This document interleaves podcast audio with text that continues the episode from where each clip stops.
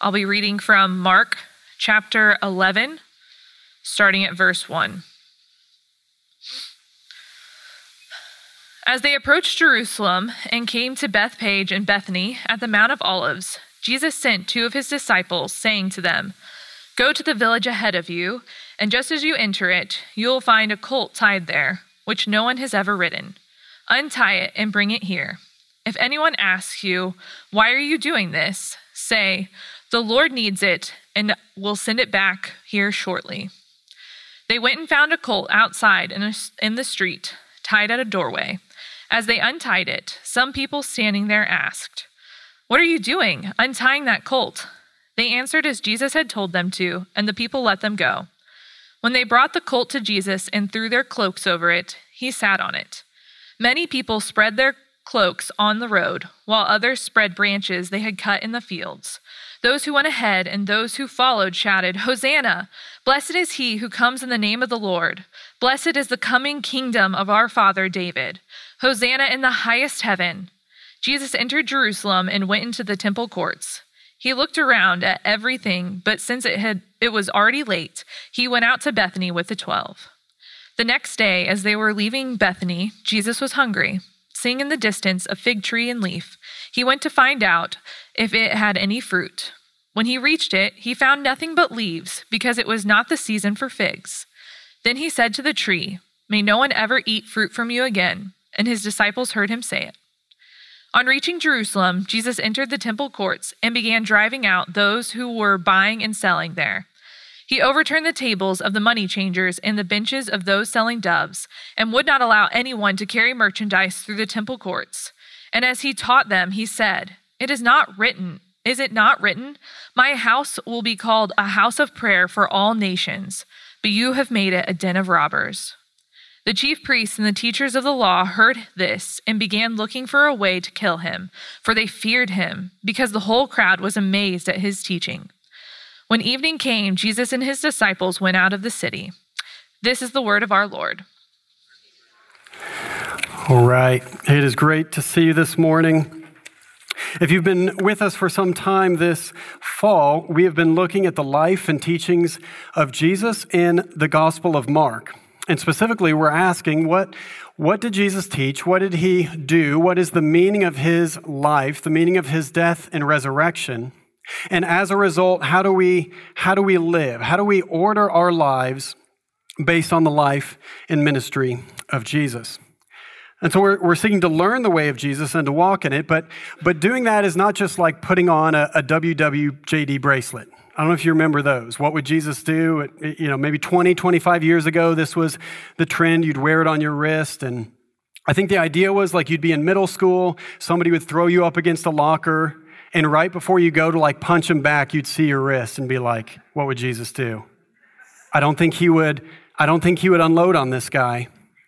And so you don't punch him. And so that was the WWJD bracelet. And the idea was sort of in any given situation, we should know sort of instinctively, intuitively what Jesus would do and, and have the sort of internal resources to do whatever it was that he would do. That was the assumption. However, I think that's a little bit of a, a, simplistic way of understanding who Jesus is, what he does, what he's like, and, and it probably overestimates our own ability to do everything that the Son of God did, right? And if we're being honest, I think we look at passages like the one that we have in front of us today, Mark 11, and we have to say with some honesty, we have no idea what Jesus would do sometimes. Like if you look at the three scenes that we just read, First of all, he, he comes into Jerusalem riding on a young donkey. And I don't know that young donkey would have been the thing that we would select for Jesus. His disciples probably would have been like, we can get you a horse. Like there's, there are better ways to travel into a city than like a, a young donkey where Jesus' feet are kind of like dragging on the ground alongside of him. But that's what he chooses. And then second, as he's passing by the following morning, there's a, there's a fig tree and he curses it for not having figs, even though it's not the season for figs. Like, what on earth is that about? At what point in our Christian lives do we, do we curse a fig tree for not having figs on it in a time when it shouldn't even have figs? And then he actually, you know, he enters the temple, and sometimes he comes into the temple and he teaches. You know, in the first scene in this passage, he comes into this temple, looks around, and then he leaves. But then he comes back the next day and he flips over tables. It says in another passage that he makes his own whip and he's driving out money changers and animal salesmen. He, he clears out the temple courts. And so, how do we know what Jesus is going to do in any given moment? Perhaps it's not as, as simple as we would like to think, and perhaps there's far more to Jesus. He's more complex, he's simply deeper than we could ever imagine and put on like a WWJD bracelet.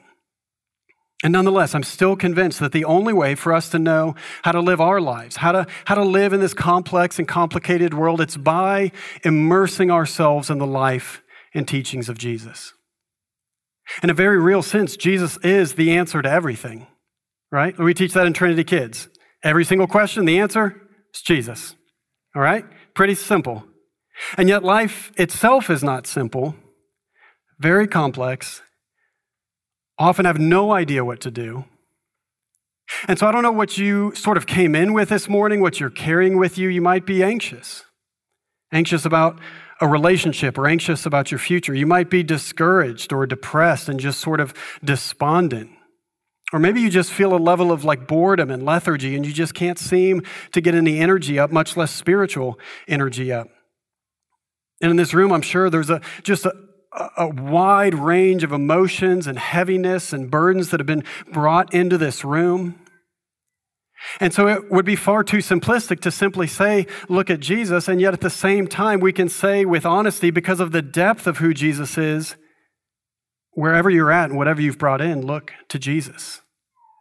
And so we're going to look at this text. It's a very unusual passage. Like it, it doesn't quite make the highlights of, of, you know, the Jesus Storybook Bible. Some of it will be in there, you know. But in this unusual passage, I think we're going to see extraordinary things, things about who Jesus is on a deeper level that will help us understand and live in this world on a much deeper level. So there's three things we're going to see about our Lord today. We're going to see that he's the humble king, he's the just judge, and he's our true sanctuary. So he's our humble king, he's our just judge, and he's our true sanctuary. So the first thing is that he's our humble king. Over the last few weeks in Matthew, uh, or rather Mark 8 through 10, we've seen Jesus make three different predictions of his death and resurrection. Chapter 8, chapter 9, chapter 10. He's telling his disciples that they're going to Jerusalem so that he can die on a cross and rise again and of course, they're still not getting it, they're not tracking with it. But they've made this journey to Jerusalem, which is a long journey from where they started in Galilee. They're moving south towards Jerusalem, but, you know, sort of, what's the word? Topographically, they're moving up because Jerusalem's the highest point in the region. In fact, they would have had to ascend about 4,000 feet in their journey up to Jerusalem. Now, this is the time of the Passover, which is a just absolutely huge celebration in Israel. And so people are coming from all over the country. They're all making their annual pilgrimage to the temple in Jerusalem. It's a long, difficult, exhausting, multi day journey. There's all kinds of threats as you're walking through the wilderness to get there. And so the moment that you, you see the holy city, the moment that you, you see the temple, you are overwhelmed with joy and with relief and celebration, and you have a week of just feasting and partying ahead of you. I mean, Israel knew how to do it. They knew how to throw, throw a party. They would last for weeks on end. They were commanded by the Old Testament. And so this is a moment of absolute celebration. It says in verse 1 As they approached Jerusalem, Jesus sent two of his disciples ahead saying to them, Go to the village ahead of you, and just as you enter it, you'll find a colt tied there, which no one has ever ridden. Untie it and bring it here. If anyone asks you, Why are you doing this? say, The Lord needs it, and we'll send it back here shortly. And so they do this, and then in verse 7 it says, When they brought the colt to Jesus and threw their cloaks over it, he sat on it. Now, I don't know about you, if you're looking at this passage, as I began my study this week, my first question was just like, do we need three paragraphs on like the untying of the colt? Like we get that it's a young donkey and Jesus is going to ride in on it, but it just seems like a large amount of text. Like if I'm Mark's editor, I'm like, look, you don't waste words, you're very concise in your teaching, but could you condense like the three paragraphs on the untying of the colt? And so, what Mark is doing here is actually incredibly significant. The reason there's so much space given to it is even though it's kind of an obscure moment, it's rich with symbolism and Hebrew meaning. At minimum, there's six Old Testament references in the first 11 verses. And so the entry into Jerusalem on the young donkey, this was actually prophesied directly in Zechariah 9 9. Rejoice greatly, O Jerusalem. See, your king comes to you, righteous and having salvation, gentle and riding on a donkey, on a colt, the foal of a donkey. And so, in this moment, Jesus is fulfilling his mission as the long awaited Messiah of Israel. Now, the young colt was a symbol of humility and lowliness. As I said, a, a horse feels like it would have been a little more appropriate for a grown man, maybe even a chariot. That's how kings and military leaders would enter cities. But Jesus comes in on an, a young farm animal. And now this young donkey, it says that it's never before been ridden, which is, uh, means that it's a sanctified animal. In the Old Testament, in Numbers 19, it says that an animal that's devoted to a sacred purpose can't have been previously used in an ordinary way. So if you're going to use a donkey for, for something set apart from regular life, it can't have been used in a regular way already. And so Jesus comes on this never before ridden young donkey, comes into Jerusalem. And, and there's something interesting, even, even in the untying of the colt the untying of this young donkey. There was a commentary I was reading this week that was like pages on pages on pages of the theology of untying the donkey. It was a bit much, to be honest, but, but the summary of it is that in Genesis 49, Jacob, right before he died, he gathered his 12 sons around them and he gave, gave each one of them a blessing. And Jacob, what he speaks over Judah, who is the one who would, from whom would come David, from whom would come Jesus, Jacob says this over Judah The kingdom will not depart from Judah until the one to whom it belongs shall come, him with his colt tied to the branch. And so, as Jesus has his disciples untie this young donkey, and as he walks into the city on this colt, little do the disciples know, but they are in a way crowning him as a Messiah through the words of a prophecy that was about 2,000 years prior. Now, still, if the, if the Messiah vibe isn't strong enough, we'll pick it up in verses 8 through 10. It says, Many people spread their cloaks on the road, while others spread branches they had cut in the fields. Those who went ahead and those who followed shouted, Hosanna! Blessed is he who comes in the name of the Lord.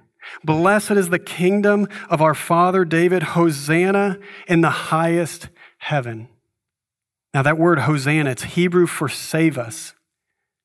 And so these people are, are crying out as Jesus enters the city Save us. Save us, Holy One of Israel. I mean, it's, it's a remarkable statement of, of faith in Jesus. If, if nothing else, as, as a great prophet, as a man of God coming into their city, they're, they're just short of explicitly calling him the Messiah. But in essence, that's what they're doing. They're saying, May your kingdom come here and now in Jerusalem.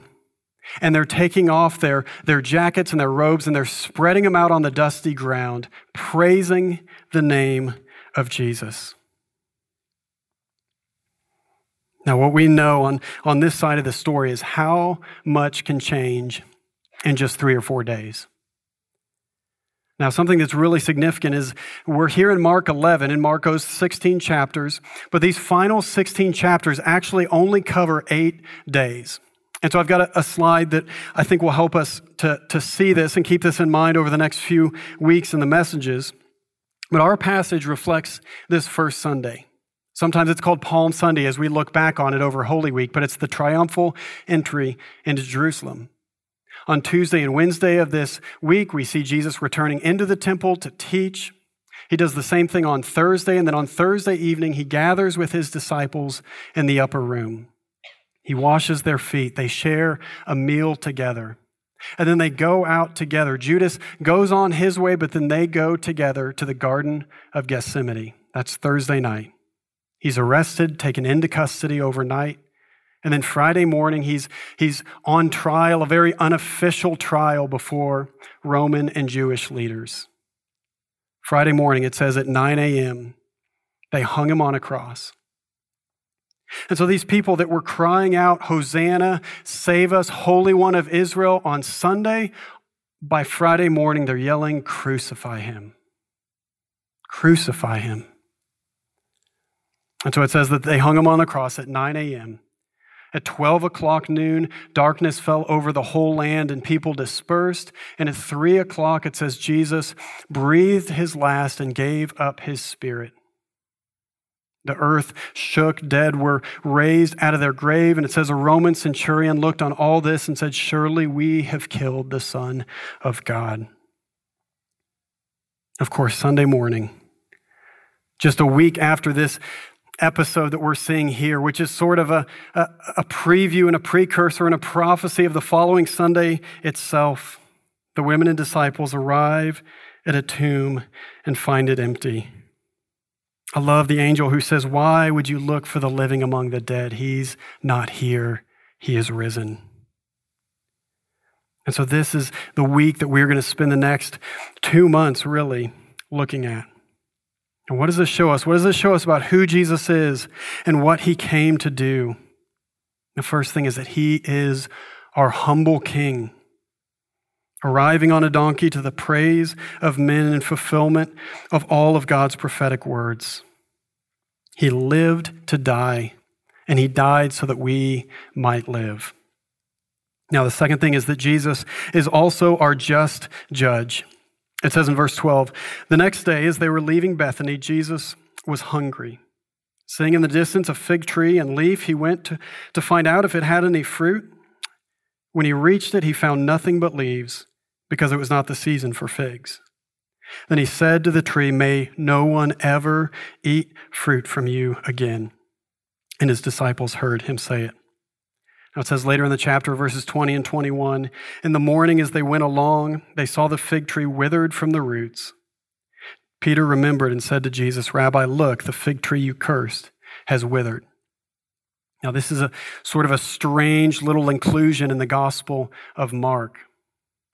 Really, it's the only incident where we see a, a, type of miracle that's not bringing about life and healing and restoration. All of Jesus' miracles are, are kind of a coming back to life as it was supposed to be before sin entered the world. And so the sick are healed, the, the blind are given sight, the dead are raised. But this, is a, this has sometimes been called the miracle of destruction. But I think the right way to look at it is, is not exactly as a miracle but rather as an enacted parable. It's, it's a teaching mechanism for Jesus. It's a, it's a physical demonstration of a spiritual truth. And the clear spiritual truth that Jesus is trying to make here is that he's casting judgment on Israel. He's saying Israel is this tree. They're supposed to be covered in fruit. They're, they're God's people. They're supposed to be in, in full bloom with fruit for all nations to eat from, and yet there is nothing on the vine. To bear fruit in the Bible means that you are intimately connected to God and that with His life flowing through you, there's a, a visible evidence of holiness and love flowing through you. And so Jesus is saying this of Israel. And so it comes to pass. This is Jesus' righteous judgment or his justice in action. See, to the, to the poor and to the needy, Jesus shows himself humble, shows himself gentle. A, a bruised reed he will not break, a, a smither, what is the word? Smothering, uh, smoldering wick. Thank you. That's why he's an elder now. Smoldering wick he will not snuff out. And yet, to those who are proud, to the arrogant, he gives warnings. He says hard words. He pronounces judgment. And so it's a, it's a warning for us that I think we need to hear as, as good and church going types of people. Do we, do we really know the Father? Do we really know the heart of God? Can we look to our life and can others look to our lives and say that there is fruit being, being demonstrated here? Is there fruit on display in our life? Is the love of God so flowing through me that people can see that in how I treat them? And yet at the same time, it's not only a warning, it's also an encouragement. Because if you're, if you're living in community and you're serving and loving other people, even if you don't feel like you're growing, or even if you're struggling in your walk with the Lord, struggling to pray, struggling to read, others can look at your life and say, I see the fruit of God in you. I see what God is doing in you, and though it's hard, you can be encouraged. I can, I can see it on the branches of your life. And so it's a warning, but it's also an encouragement. See, Jesus always, his character is a paradox that we have to hold together. He's, he's high and mighty, but he also stoops low to save the poor and needy. He approaches us in weakness, and yet he's not the type of weak that lets sin go unpunished. He's the lion and he's the lamb. And so he is simply Jesus. We don't get to define his attributes. We don't get to decide what parts of him we like and we don't like, but rather we orbit ourselves around him, not the other way around. And So he, he curses this fig tree, pronounces judgment on Israel. And yet, even here, even in this moment, this, this whole passage that's centered on the temple, there's a word of amazing grace. And that's the third thing that Jesus himself is our true sanctuary. Now, think about this the, the temple is the place of the, the presence of God. In verse 15, it says, On reaching Jerusalem, Jesus entered the temple courts and began driving out those who were buying and selling there. He overturned the tables of the money changers and the, the benches of those selling doves and would not allow anyone to carry merchandise through the temple courts. And as he taught them, he said, Is it not written, My house will be called a house of prayer for all nations? But you have made it a den of robbers. See, the temple is at the heart of this passage, but if we pull back even further, we see something true of the temple. We see that the temple is a way of pointing us to the presence of God, pointing us to one of the original words, which is sanctuary. And sanctuary, it, it, means the place and the presence of God. And so, if you think all the way back to the beginning, when God created Adam and Eve, He placed them in sanctuary. He placed them in the Garden of Eden, where there was no evil, there was no pain, there was no hurt, there was no death, and where God's presence permeated absolutely everything. That was true sanctuary. And yet, when Adam and Eve sinned, they were banished from this sanctuary all of life ever since has been trying to get back to that sense of sanctuary. It's what we were created for. It's what our, our hearts and our bodies are hardwired for. And so we're longing to get back to sanctuary, even though we can't get back ourselves. And so God made a provision, God made a way for people to still enter his presence on earth, and he gave them the temple. First, it was a, a makeshift tabernacle, a tent of meeting, and then it became this marvelous temple. It was a way for people to enter the presence of God without being totally consumed. However, the temple had all of these provisions. The temple itself was a series of buildings within another buildings. The outer courts were for the Gentiles, but then the Israelites could go into the inner court. That's where they would do their worship services, where they would hear God's word taught, where they could have fellowship with one another. But even within the inner courts was the Holy of Holies, the innermost courts of the temple. And this is where the presence of God was fully manifest. Now, nobody could enter the Holy of Holies. Nobody could, could go through the, the thick curtain that was as, as thick as our walls with the drywall and the studs. I mean, this thing was like 12 inches thick of fabric, not like a, you know, just a curtain you hang in your house. Nobody could enter this Holy of Holies except once a year, and only the high priest, and only with a blood sacrifice. We can't just walk back into sanctuary unless our sins are covered. And so, what, is the, what does the temple cleansing mean? Why does Jesus come in and why does he flip over the tables and drive people out? What is it that he's doing? I think one of the most, most important elements of this story that we can overlook is the fact that he was cleansing the outermost courts. He's cleansing the court of the Gentiles. I mean, think about that first the fact that the, the temple of Israel had an entire place just for the outsiders, for the Gentiles. This is the place where they were supposed to be able to hear God's word and, and reflect on it and, and learn how to pray and learn how to follow God even as outsiders. And it's because Israel's calling was to be a light to the nations. That's why, in giving the, the temple design to the people of Israel, God created this space for the Gentiles, for the outsiders to come and to a certain degree to enter his presence. Isaiah 56, we read it in the call to worship. God says, Let no foreigner say, The Lord will exclude me from his people. To Gentiles who hold fast to my covenant, to them I will give within my temple and my walls an everlasting name. To foreigners who love the name of the Lord, I will give them joy in my house of prayer. That house of prayer, that's the line that Jesus is picking up on in Mark 11.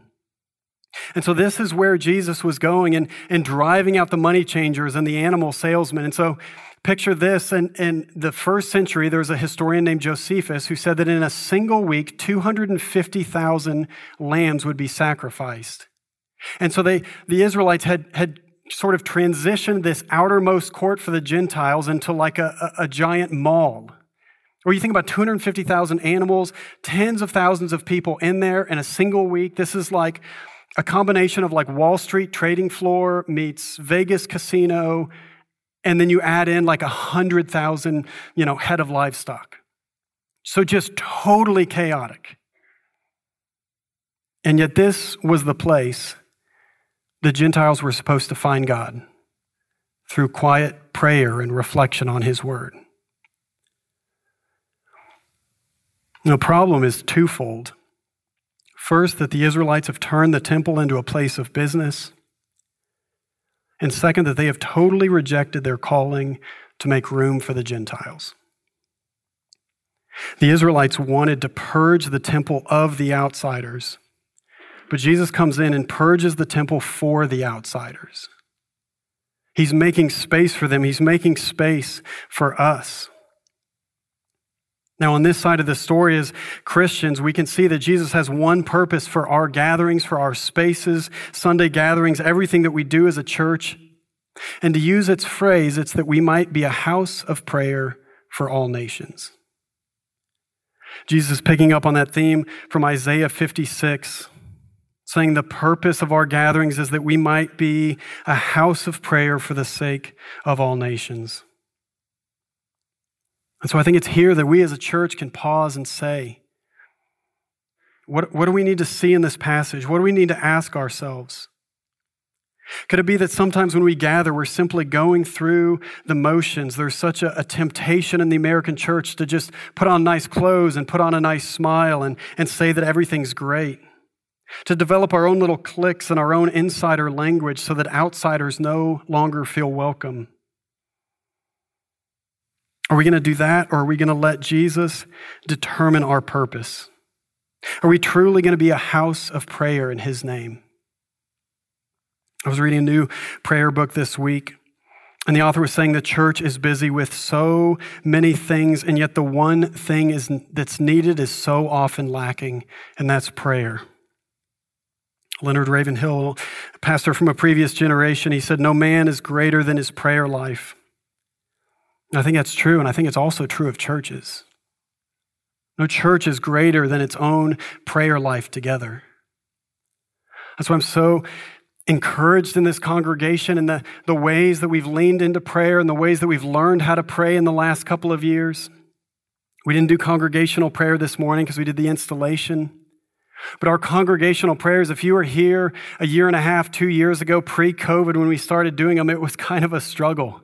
Like maybe we'd get a couple people to pray.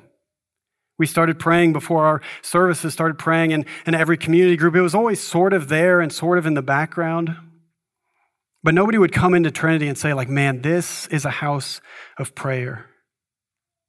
And yet I was so encouraged and blessed, even in our, our pre service prayer meeting, the, the prayers of our people rising to God, interceding for, for you all, for those that are coming in, that they might know and experience the love of God, that true community might be built here.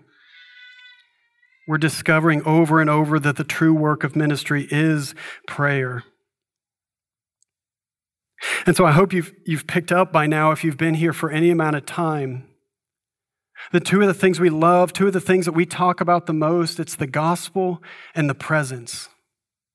The gospel is this announcement that life with God is offered to us through the life, death, and resurrection of Jesus entirely by grace. And that gospel message enters us back into the very presence of God.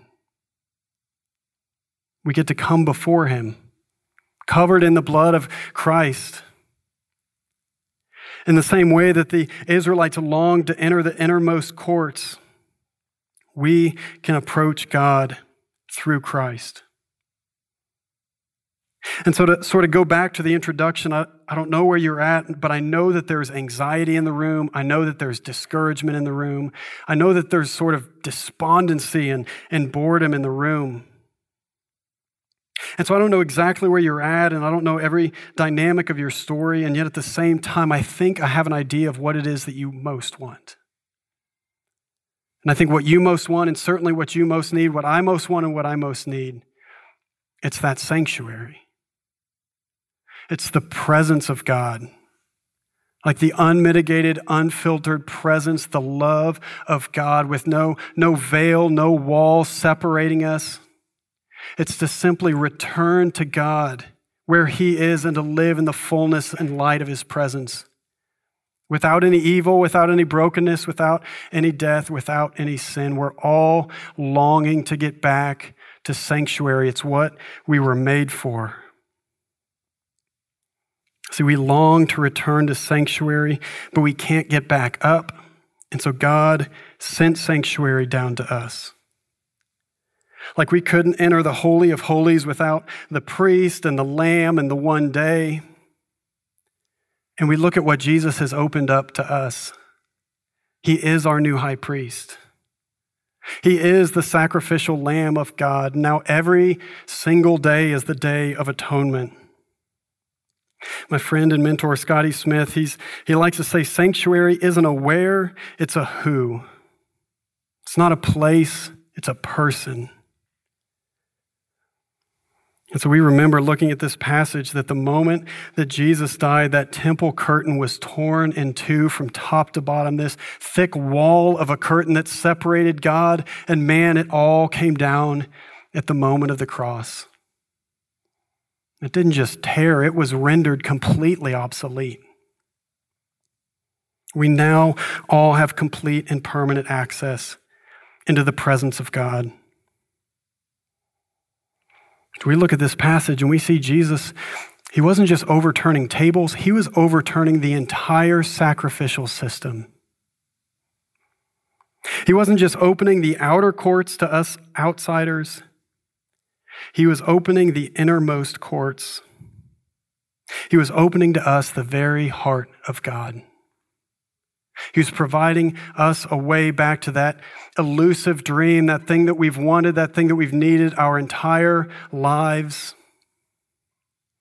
True living sanctuary, the presence of God. It's not a where, it's a who, it's not a place, it's a person, Jesus Christ. Let's pray.